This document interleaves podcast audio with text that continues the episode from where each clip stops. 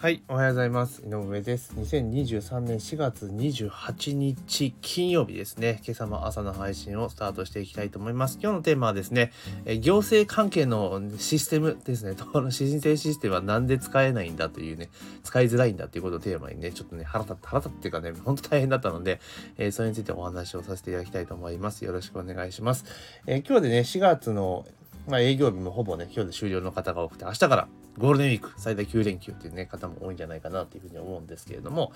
まあ、そんな中でね、えー、私の、えー、法人の1期目が終わりまして、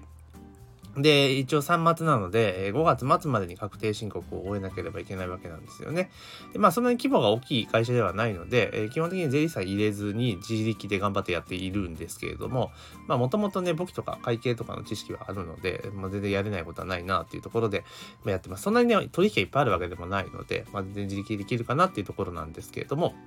で、まあ、それやっていく中で、当然申請をするわけ、で確定申告をするわけじゃないですか。個人も個人も一緒ですから。で、個人の場合って、確定申告するときって、え今だったら会計ソフトかなんか使ってそのままパキュンとやるとか、あとは、えっ、と、ネットからね、e-tax のページから確定申告をする。で、完了すると思うんですよ。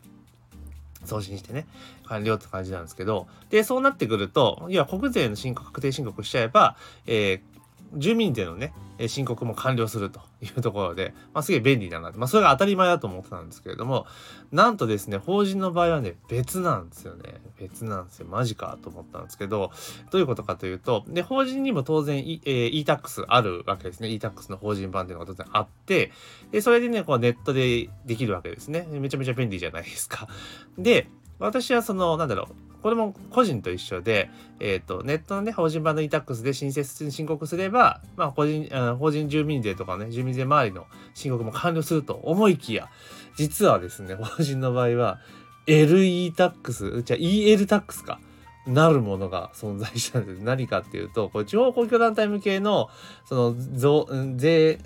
なんか税金関連のシステムなんですよ。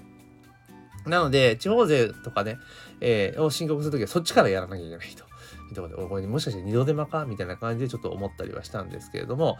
で、まあ、初めての場合でどちらもね、あの、普通の個人の確定申告も一緒だけど、あの、e-tax する場合って登録申請しなければいけないんだけど、これもまたね、二つ別のシステムがあるってことはね、2回やらなきゃいけないんですよ。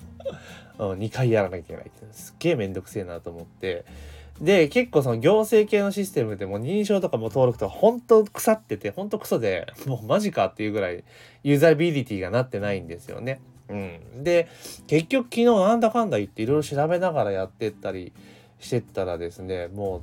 う利用申請だけでももうえれい時間かかってしまって、結局だから e-tax 申請して、で、EL タックスの申請して、利用申請ね、だから番号発行してもらったりとかして、もうそれでも近づけて結局そこで終わらしちゃったんですけれども、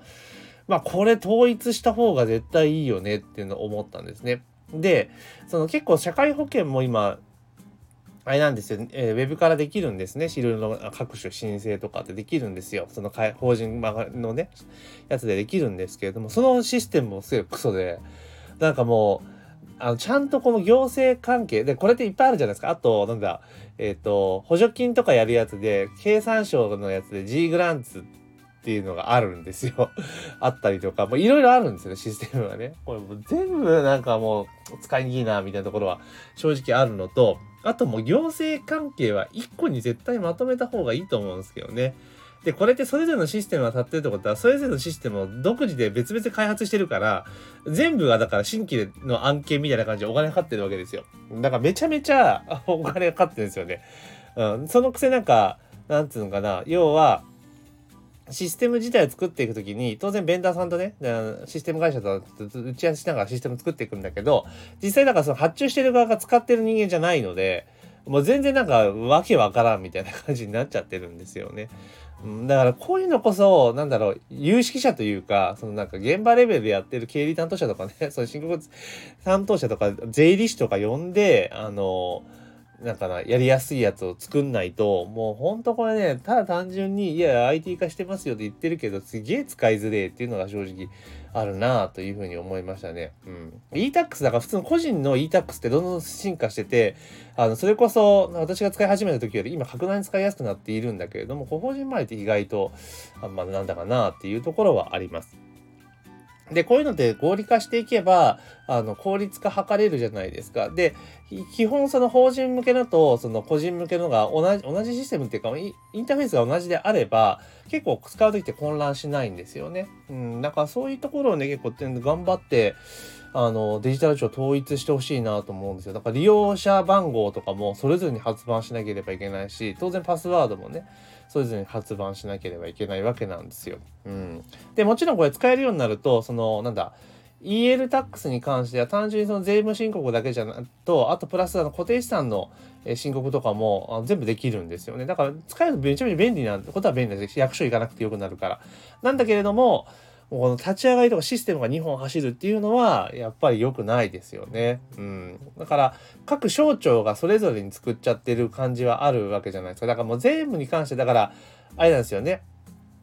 おそらくその国税に関しては多分あのなんだ？財務省周りがこう頑張って作ってるわけじゃないですか。で、地方税に関しては多分、各地方公共団体だから、それが独自でバラバラやるんだったら、全部まとめてね、えー、1個のシステムを立ててっていうので、多分総務省主導かなんか多分やってると思うんですけど、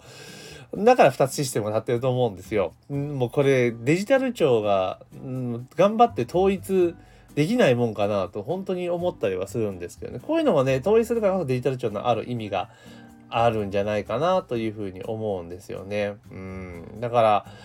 本当ね、こういう無駄な、こういう経費こそ無駄なんですよ。で、システム系って結構作るのもお金かかるし、で、回収するのもお金かかるし、維持するのもお金かかるんですよ。で、一つのシステムだったら、それ一本で済むわけですよね。だけどそれが二つ立ってるってことは、二つ分かかってるっていう倍かかるわけじゃないですか。うん。ねえ。だそれやめただけでも結構コストは下がるんじゃないかなっていう気はするんですよね。で、コスト下げて、で、かつ、その、なんだろう、全部は電子申告っていう形になれば、基本的にはその窓口での、その、なんだろう、受付のね、事務処理とかがなくなるから、コストダウンに絶対繋がるじゃないですか。だそういった使い方をシステムの場合しないと、意味がないですよね。うん、本当ね、これ困ったな、困ったもんだな、というふうに思ったりはしました。うん。だから別に、だから結局個人のやつもあれなんですよね。あの、本来2つ申請しなければいけないんだけど結局は自動的に連携してるから自分で申請しなくてもいいのかなと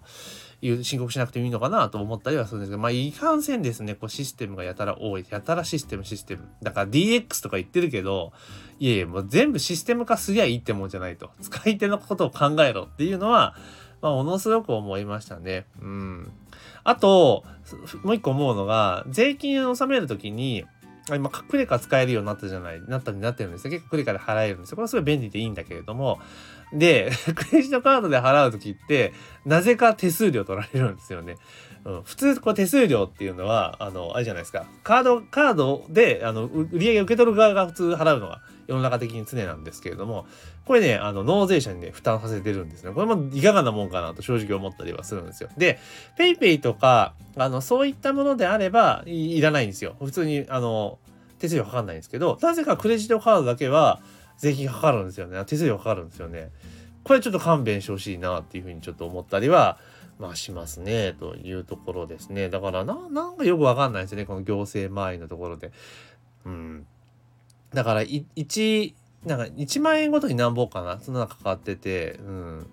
で、そういうのがあるんですよね。だからそこも変えてほしいなっていうのと、あとは、その納税した時の証明書も、納税証明も、あの、簡単に出せるようにしてほしいですよね。あの、なんだろう、こう QR コード決済とか、あの、なんだ、